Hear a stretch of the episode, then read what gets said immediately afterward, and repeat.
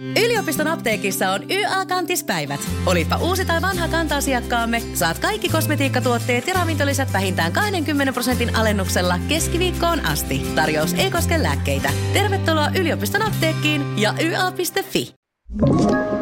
Tämä on Podplay alkuperäissarja. Ilmastovaroitus.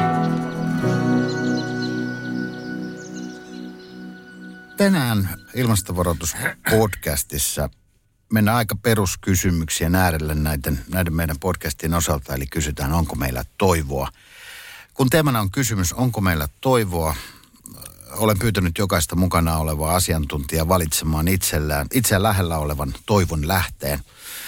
Meillä siis studiossa tänään professori Jouni Keroinen, Esko Valtaoja ja ja, ja ilmastoekonomisti Timo Tyrvän, pääekonomisti. Timo hymyilee, Molemmat. Hyvä. Lähdetään todellakin liikkeelle Jounista, insinööristä ja työelämäprofessorista. Puhutaan teknologiasta ja yrityksistä.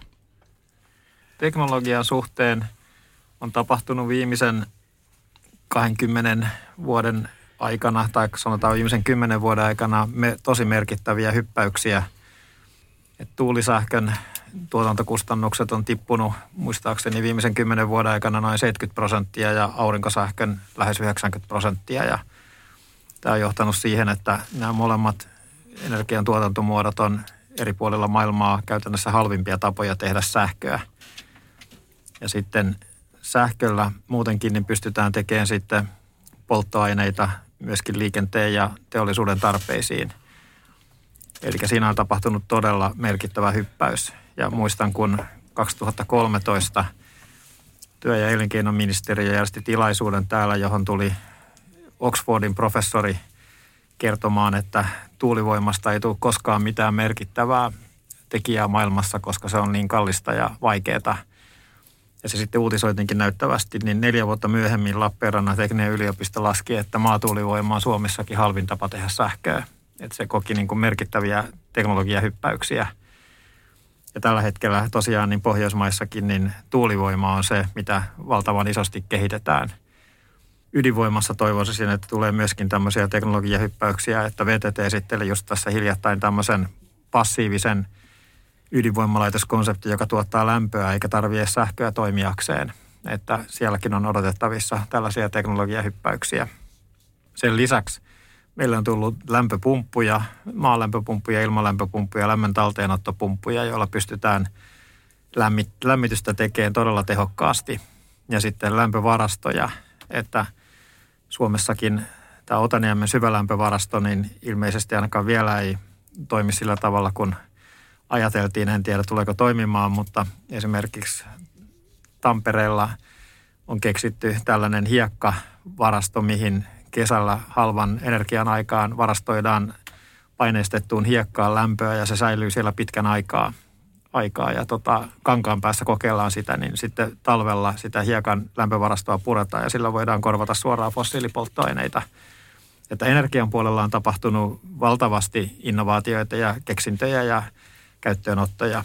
No sitten seuraavat isot muutokset tulee teollisuudessa – Eli lähdetään tekemään materiaaleja ensin kierrätetystä materiaalista, esimerkiksi teräskäisestä, tai sitten korvataan tällaisia perinteisiä saastuttavia materiaaleja vaikkapa biokomposiiteilla, biomateriaaleilla. Ja sitten tällä hetkelläkin niin on, on tota, tehty jo päätöksiä muun muassa SSAB, Vattenfall ja LKAB, että lähdetään tekemään hiilineutraalia, hiilineutraalia terästä, joka pohjautuu sekin – puhtaaseen sähköön ja sähkön avulla tehtävään vetyyn ja sitten vety, vetypelkistykseen, jolloin sitä hiiltä ei tarvita sen teräksen tekoprosessissa lainkaan. Ja tässä näin, niin jos oikein hyvin menee, niin Suomi saattaa saada siinäkin ensimmäisen investoinnin Rahen tehtaalle. Että se ei ole vielä loppuun saakka päätetty, mutta kova Ruotsi-Suomi-kamppailu tässä, että kumpi saa sen ensimmäisen teollisen investoinnin sitten kotiutettua. Liikenteessä Neste ja kumppanit on näyttänyt jo pitkään, miten biopolttoaineilla voidaan korvata, korvata fossiilipolttoaineita. Ja tämä tämmöinen maailman menestystarina alkoi vähän niin kuin vahingossa. Suomi päätti joskus ottaa tämmöisen biosekotevelvoitteen käyttöön liikenteessä. Se oli alussa 2 prosenttia, sitten se kasvoi Mutta se sekoitevelvoite loi niin kuin markkinan tälle biopolttoaineille. Ja sen seurauksena Neste ja kumppanit kykenivät investoimaan tämmöisiin biojalostamoihin. Ja onneksi ne teki ne isommat kuin pelkästään Suomen tarpeisiin, että sitä voitiin myydä sitten maailmallekin. Ja se on tavallaan se hieno tarina, että se ensin se kehitettiin täällä, pilotoitiin täällä, luotiin ensimmäinen kysyntä Suomeen – ja sitten siitä on tällä hetkellä, Neste on tällä hetkellä maailman johtava biopolttoaineiden valmistaja. Silloin on tehty todella merkittävä kasvutarina. Ja liikenteessä sitten toinen merkittävä juttu on tietenkin sähköinen liikenne ja Tesla ja kumppanit, joka on käytännössä pakottanut koko autoteollisuuden sähköiseen liikenteeseen, että siellä on tapahtumassa valtavan iso muutos. Rakentamisessa tullaan tarvitseen isoja muutoksia, että energiatehokkuus, niin kuin nyt on nähty tänäkin syksynä, niin suomalaiset on onnistunut säästämään sähkössäkin – merkittävästi, noin kymmenkunta prosessia jo syyskuukausien aikana. Mutta rakennuksien energiatehokkuudessa ja ennen kaikkea energian tuotanto- ja varastointikyvyssä on vielä paljon tulossa. Ja kaiken lisäksi nämä rakennusmateriaalit voi varastoida tehokkaasti hiiltä pitkäksi aikaa. Et meidän pitää käytännössä ottaa hiiltä ilmakehästä ja varastoida sitä materiaaleihin. Ja rakennukset on siinä oiva varastointipaikka, koska rakennukset on yleensä hyvin pitkäikäisiä, 50-100 tai paljon vanhem, vanhem, pitkäikäisempiäkin. Et itse asun tosiaan vanhassa Porvoossa ja katselen koko ajan 1700-luvun rakennettuja puutaloja, jotka on ihan hyvässä kunnossa, kun vaan tuuletuksen pitää, pitää kunnossa. No sitten on, on tota metsäpuoli, joka on Suomessakin tämmöinen helposti kuuma peruna, mutta menemättä tähän perunan kuumuuteen, niin metsistä tulee olemaan iso, iso niin kuin materiaalilähde. Että esimerkkinä – tämmöinen Spinnova tekee jo vaatekuituja niin kuin metsien puiden kuiduista. Marimekko ja kumppanit sitä jo markkinoja myy maailmallekin. Ja sillä voidaan korvata kemiallisia kuituja tai puuvillaa, jolla on paljon suuremmat kasvihuonekaasupäästöt. Että me nähdään, että ennen kaikkea metsien merkitys tulee olemaan materiaalikäytössä paljon isompi. Että se semmoinen perinteinen sellupaperikäyttö tulee suhteessa pieneneen ja se materiaalikäyttö paljon isommaksi. Ja sitten maatalous toinen kuuma peruna, mihin helposti ei haluttaisi koskea, mutta maataloudessa niin voidaan muuttaa viljalajikkeita, jotka, joilla on syvemmät juuret, sitovat hiiltä maaperään. Tai sitten voidaan tehdä kerrosviljelyratkaisuja, jossa halvenemalla aurinkoenergialla ja sitten täsmävalolla saadaan kasveja kasvamaan jopa entistä nopeammin ihan luonnonmukaisin menetelmin kerrosviljelypaikoissa – ja sitten Suomessa ollaan tässäkin ihan maailman huipulla. Meillä on tämmöinen firma kuin Solar Foods, joka tekee mikrobian avulla ruokaa ilmasta, proteiineja. Ja viime viikolla oli heillä huippuhetki, kun Singaporen valtio hyväksyi heidän proteiinin elintarvikkeeksi. Todellisia tämmöisiä läpilyöntejä tulossa. Tietotekniikkaa on kehittynyt valtavasti, että kun aikaisemmin mä aloitin mun urani 80-luvulla, aloitin niin teollisuuden energiakäytön tutkijana VTTllä – Mä tein mun diplomityöni kaukolämmön kulutuksen ohjauksesta ja sitten jatkoin suurteollisuuden sähkön kulutuksen ohjaukseen ja ennen kaikkea miten tämmöisiä huippuja leikataan. Nyt ensi talvenakin Suomessa pelätään niitä tehohuippuja, että miten niiden huippujen aikana voidaan leikata. Ja ennen kaikkea mä tutkin sitä, että miten lämmitystä ohjaamalla voidaan leikata merkittäviä huippuja. Silloin me vaan niin kuin unelmoi, tiedettiin miten se tehdään, mutta meillä ei ollut tietoteknisiä työvälineitä tehdä sitä nyt IT, IT-teknologia on kehittynyt niin hyvin, että nyt näiden tämmöisten leikkausten tekeminen on lasten leikkiä. Että tietotekniikka on mahdollistanut valtavasti. Että teknologiapuolella niin on, on merkittäviä läpilyöntejä tapahtunut. Valtavasti on ihan kaupallistumisen kynnyksellä. Ja totta kai vielä tarvitaan uusiakin ratkaisuja, mutta todella, todella paljon on tapahtunut viimeisen 10-20 vuoden aikana – ja siitä päästäänkin sitten talouteen, että sitten jos me saadaan talous ja kannus, taloudelliset kannustimet näiden keksintöjen laajemmalle skaalaamiselle ja käyttöönotolle, niin suoraan sanottuna mä en näe tässä mitään isoa ongelmaa tässä ilmastonmuutoksen hillinnässä, mutta se kysymys on se, että miten me saadaan ne sitten riittävän laajasti ja liittävän nopeasti käyttöön. Se on taas sitten talouspuolen asia ja niiden sen ajattelun ja raamien ja mekanismien asia, miten tämä saadaan eteenpäin. No me pääsemme kohta talous, talousmaailmaan hengästyttävän paljon innovaatioita, teknologiaa ja yritystoimintaa. Omasta puolestani voin, voin sanoa, että tältä puolelta ainakin toivoa löytyy. Mitä, mitä tuota noin niin, Esko Valto ja tähtitieteen emeritusprofessori, olet tästä mieltä?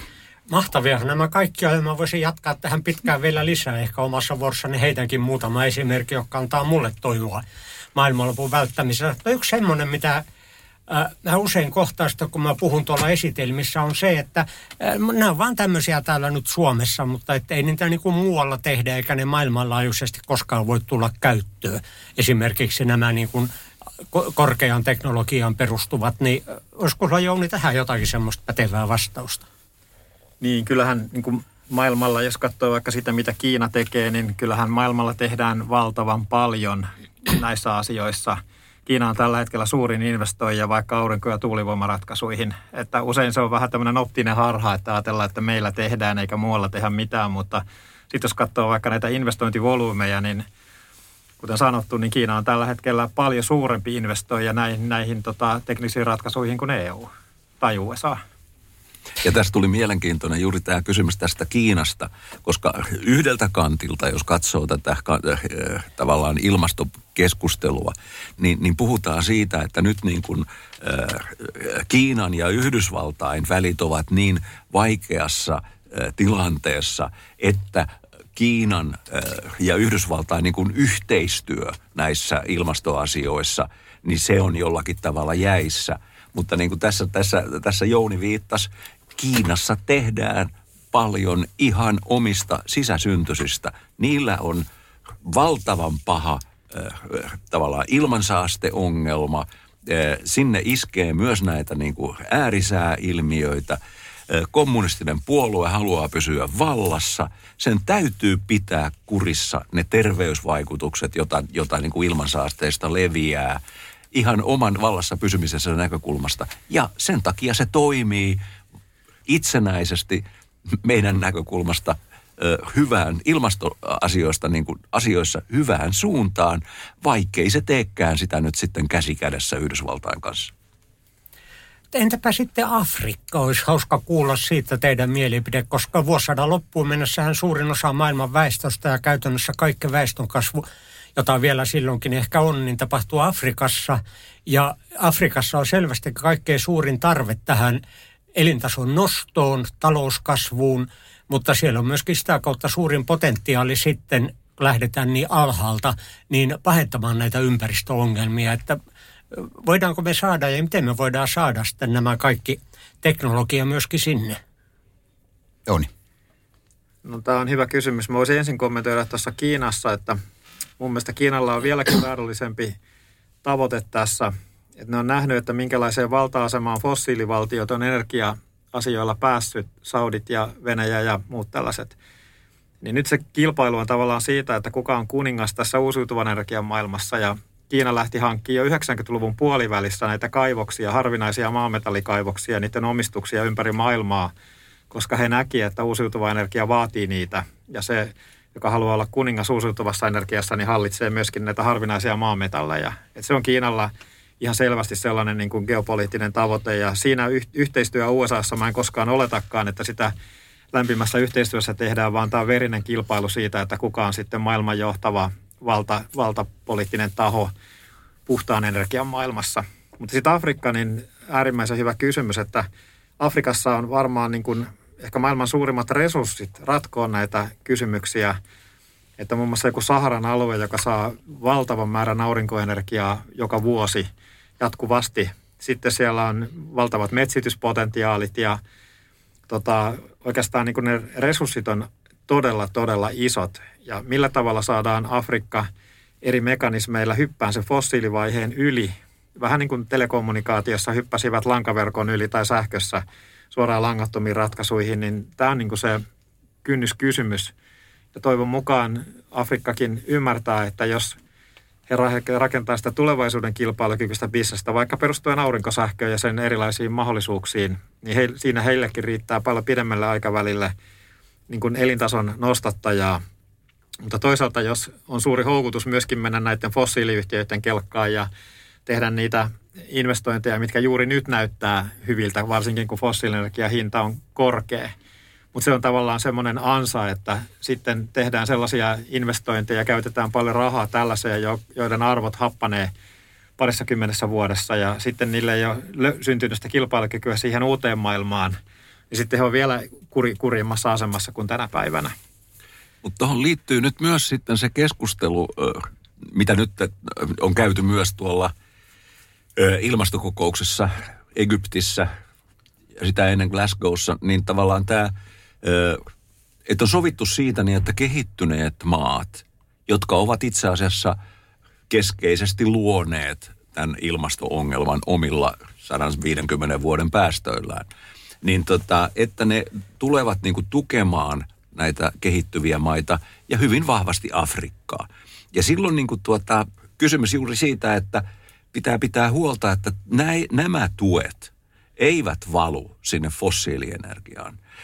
Mä itse näen, että, tota, että, että nimenomaan siis aurinko, aurinkosähkö, siihen perustuva vetytalous, niin se isossa olassa Afrikkaa voi olla valtava kilpailutekijä. Ja se on oikeastaan kilpailutekijä erityisesti niissä maissa, joissa on jonkunnäköinen tavallaan ö, yhteiskunnan stabiili tilanne vallassa.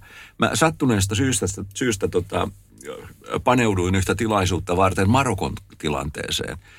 Ja jos mä ajattelen niin kuin Marokon tilannetta tässä yhteydessä, niin Marokko on tähän mennessä ollut fossiilisia polttoaineita, öljyä tuova maa. Maksanut siitä välillä korkeampia, välillä vähän, vähän vähemmän korkeita hintoja, riippuen siitä, mitä tapahtuu Lähi-idässä ja siellä sun täällä. Ja nyt me tullaan tilanteeseen, jossa Marokko, jolla ei ole fossiilireservejä, se ei myöskään kärsi nyt siitä vaiheesta, jolloin maailma ajaa fossiilienergian käytön alas. Se ei joudu sopeuttamaan. Päinvastoin vetytalouden ja auringon avulla se pystyy itse luomaan oman sähkönsä, oman lämmitystarpeensa, jopa omat ö, niiden ison maataloussektorin lannoitteet. Ni, ni, ni, tässä tilanteessa niin kun, tässä on monta puolta – joille aurinko ja siihen liittyvä vetytalous antaa mahdollisuuden. Ja se tulee varmasti niissä maissa, jotka edustavat tätä tämmöistä sellaista stabiliteettia, että sijoittajat uskaltavat sijoittaa sinne, että niiden ei tarvitse pelätä, että hei, nyt tämä katoo kohta niin kuin tota savuna ilmaan nämä dollarit tai eurot, jotka sinne on laitettu. Eli periaatteessa, kun me saadaan sinne saarekkeita, menestysesimerkkejä, niin se toivon mukaan sitten leviää, kun huomataan, että naapurimaa se alkaakin kukoistaa, niin se vieressä oleva toteaa niin, että miksei me kannattaisi ottaa opiksi. Tässä päästiin jo talouteen. Jouni ansiokkaasti lopetti, lopetti tuota noin, niin antamalla lähestulkoon viestikapulan Timo sinulle.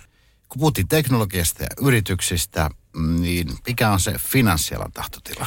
No mä sanoisin näin, että minulle ekonomistina ehkä suurin uskon ja toivon lähde on se, annettuna se, että nämä teknologiset ratkaisut on olemassa, on se, että ikään kuin voisi sanoa, niin kuin, että maailman finanssisektori enemmän tai vähemmän se on valinnut puolensa. Ja se on ymmärtänyt sen, että jos roopesedät, roopesedät haluavat pysyä roopesetinä, heidän on silloin järkevää seurata ajan henkeä ja irtautua vähitellen kaikesta fossiilisesta.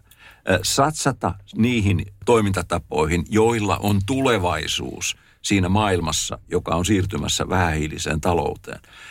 Ja tämä alkoi, tämä, tämä siirtymä, niin kuin toi, tietyllä tavalla vallankumouksellinen muutos oli, se oli heti Pariisin ilmastokokouksen jälkeen.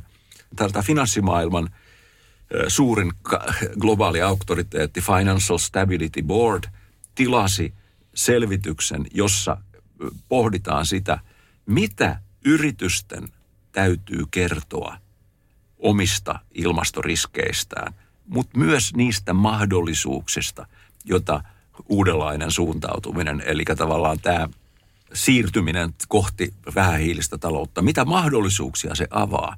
Silloin tavallaan tämä vaatimus lähti siitä, että nämä maailman johtavat finanssi-ihmiset tajusivat, että mitä ilmeisimmin sijoitusmaailmassa on iso vinouma, virhe. Se, että tota niin kuin, niin kuin sijoittajat pitävät ja yritykset pitävät taseissaan öljyreservit, kaasureservit, hiilireservit, niiden tavallaan täyteen arvoon. Ja kun sitten todettiinkin, että näistä pitää yli kaksi kolmasosaa jättää maahan, jos halutaan ratkaista ilmasto-ongelma, niin siinä oli sellainen ristiriita. Puhuttiin niin kuin tämmöisestä hiilikuplasta, hiilisijoituskuplasta.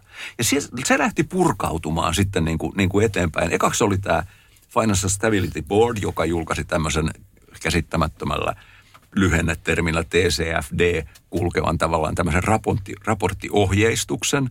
Ja se tavallaan se kohdistuu siihen, mitä yritysten pitää tehdä. Mitä tietoa niiden pitää jakaa. Mutta se oli ennen kaikkea sitten rautalangasta väännetty sijoittajille, rahoittajille, pankkiireille, lainoittajille, luottoluokittajille, kaikille näille toimijoille. Jos te ette tätä tiedä tai kaivasta tietoa, niin te olette lirissä jatkossa. Ja tota, tästä se lähti. Nyt siitä on tulossa niin kuin tavallaan sitovat kirjanpitostandardit, jotka tota, niin kuin, niin kuin tekee siitä, että kaikkien yritysten, jotka haluavat olla niin kuin ikään kuin kansainvälisessä rahoituksessa kiinni, tai myöskin kansallisessa rahoituksessa, niiden täytyy miettiä näitä ilmastoasioita ja, tota, ja esittää, miten ne pärjää tässä uudessa maailmassa. Ja tämä on sellainen voima, joka tota, nyt vääntää lähes, tekisi mieli sanoa väistämättömästi tätä nyt siihen, siihen tilanteeseen, jossa liikkumatila fossiilipohjaisille energiamuodoille ja niitä hyödyntäville teknologioille, yrityksille, niin se alkaa kaventua. Se ei tapahdu yhdessä yössä, mutta se prosessi menee, on meneillään. Joni. Tavallaan se talousmaailman herääminen oli kolmivaiheinen. Että ensimmäiseksi eläkerahastot, jotka tekee hyvin pitkäaikaisia sijoituksia, niin sanottiin, että ne on niin kuin kuumemittari tässä asiassa – Ruotsissa semmoinen KAP4-rahasto, jota veti Mats Andersson, joka on käynyt meillekin pitämässä esityksiä, niin oli ihan pioneeri tässä asiassa.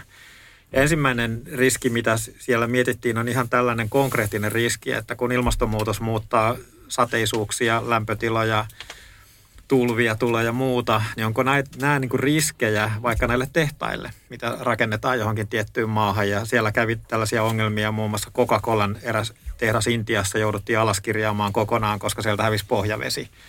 Ja se on tavallaan ensimmäinen tämmöinen ilmastoriski.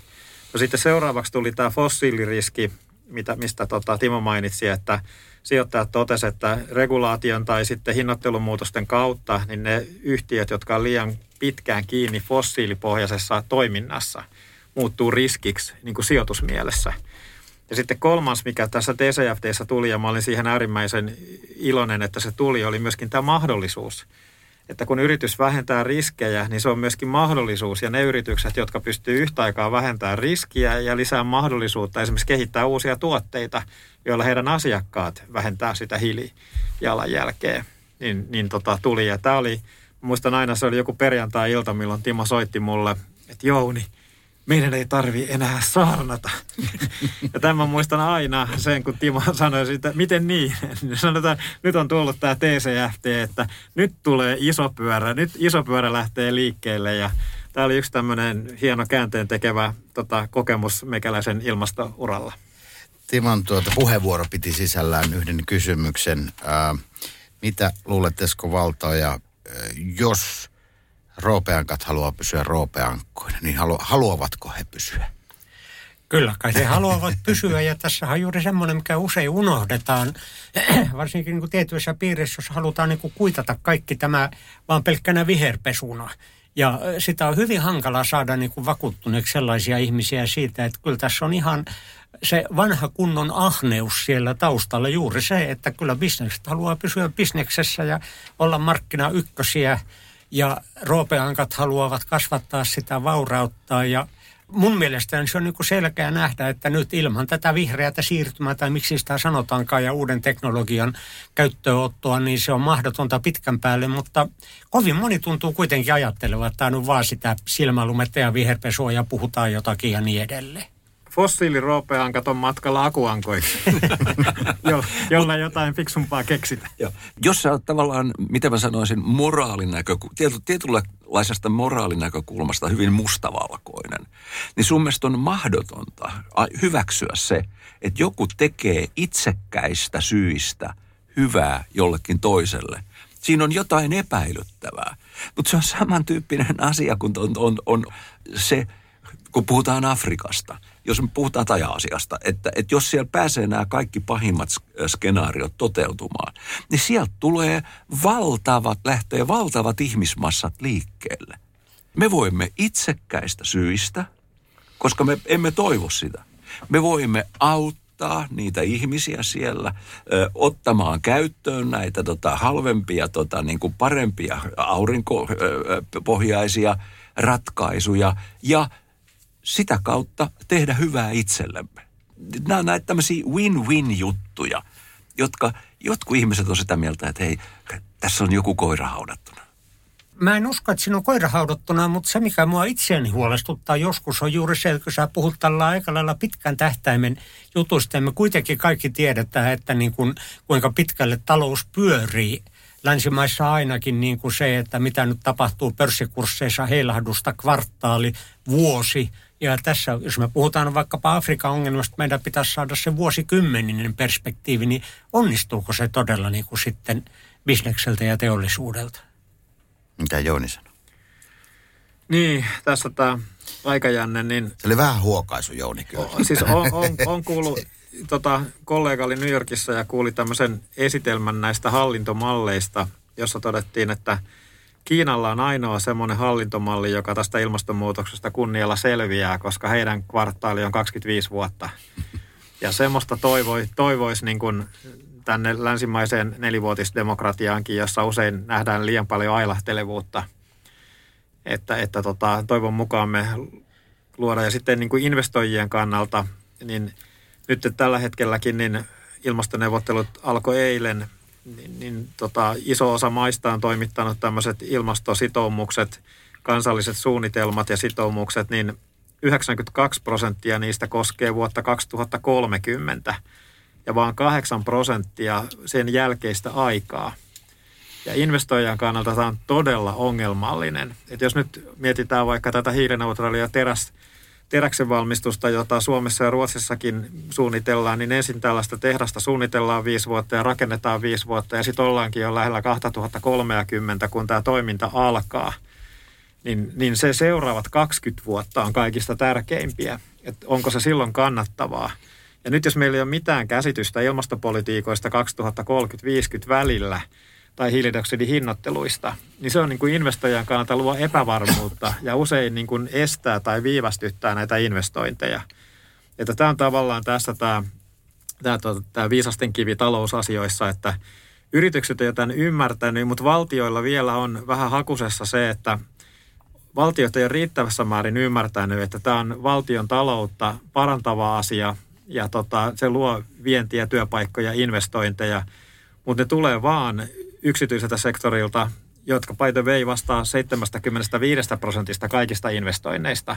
Ne tulee yksityiseltä sektorilta vaan, jos se markkinaolosuuden näkymä on riittävän selkeä. Mä vielä tuohon, tuohon jatkan, tota, mikä Esko sanoi tästä.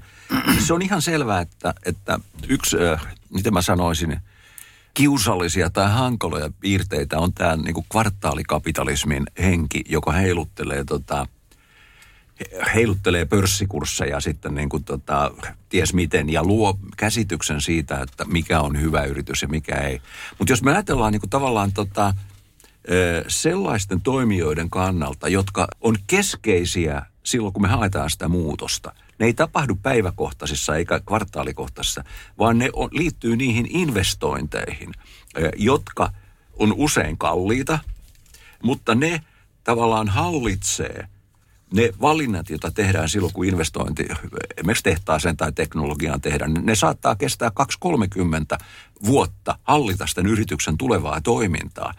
Ja, ja, ja niissä kysymyksissä ne ratkaisut, ne vaikuttaa siihen, että onko tota tämä yritys kiinni tulevaisuudessa – vai onko se niin kuin menneisyydessä. Ja sitä kautta tota, jo se muutos tapahtuu, jos on tullakseen.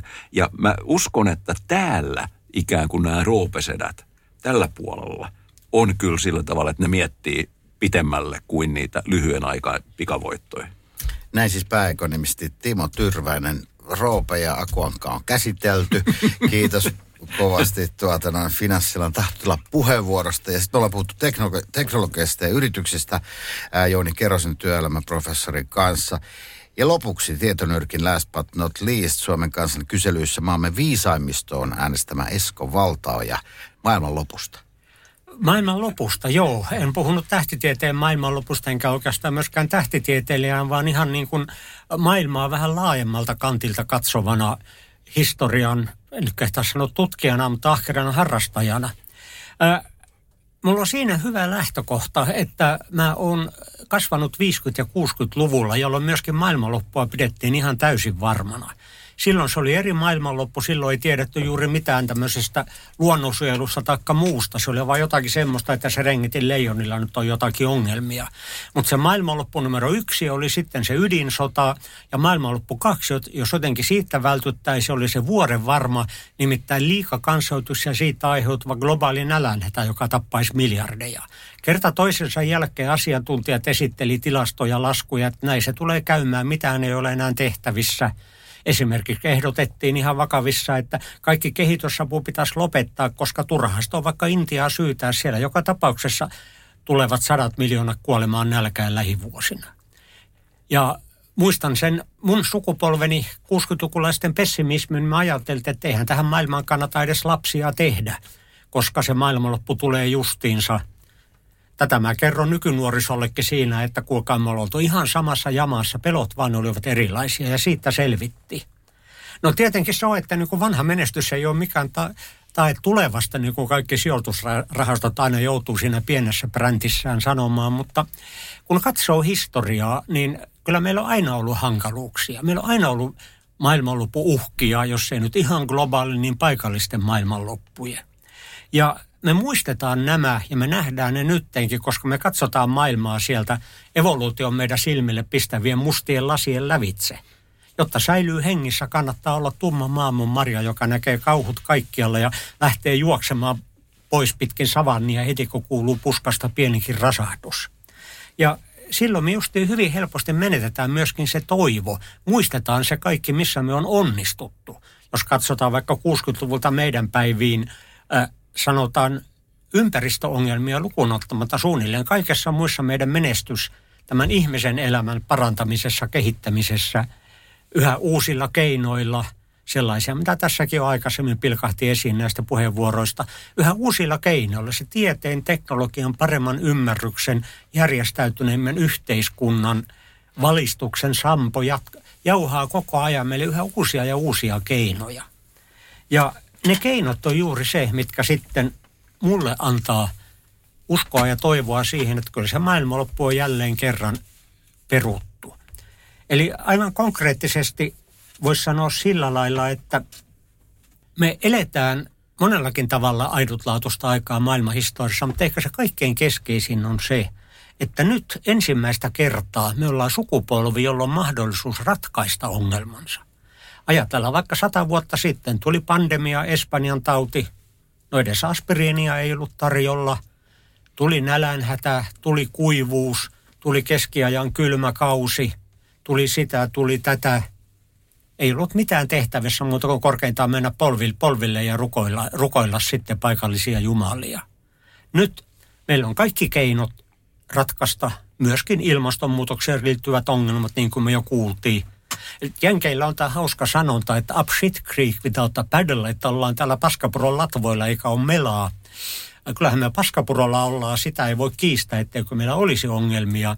Mutta ensimmäistä kertaa meillä on myöskin mela. Eli haaste on paremminkin siinä, että melotaanko me tarpeeksi ripeästi ja saadaanko me kaikki uskoa, että todellakin kannattaa meloa.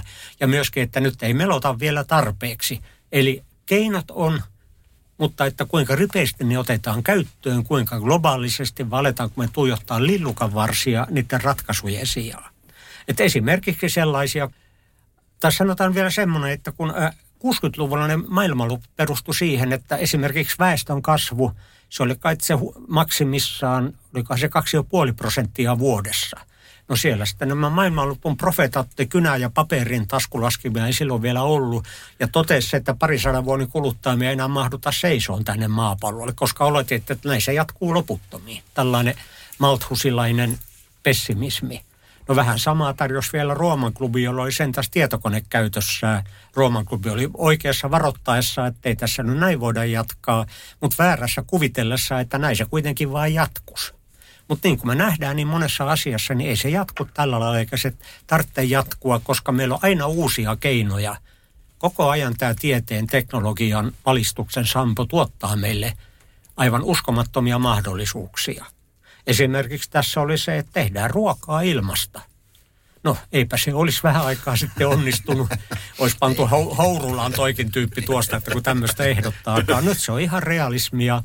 Pienydinvoima, aurinkoenergia, joka vielä kymmenen vuotta sitten kuitattiin ihan mahdottomana tuulienergia ja niin edelleen. Täytyy myöntää, että mä itsekin kaikesta huolimatta suhtaudun näihin teknologioihin vähän epäilevästi vielä tuossa 90-luvulla.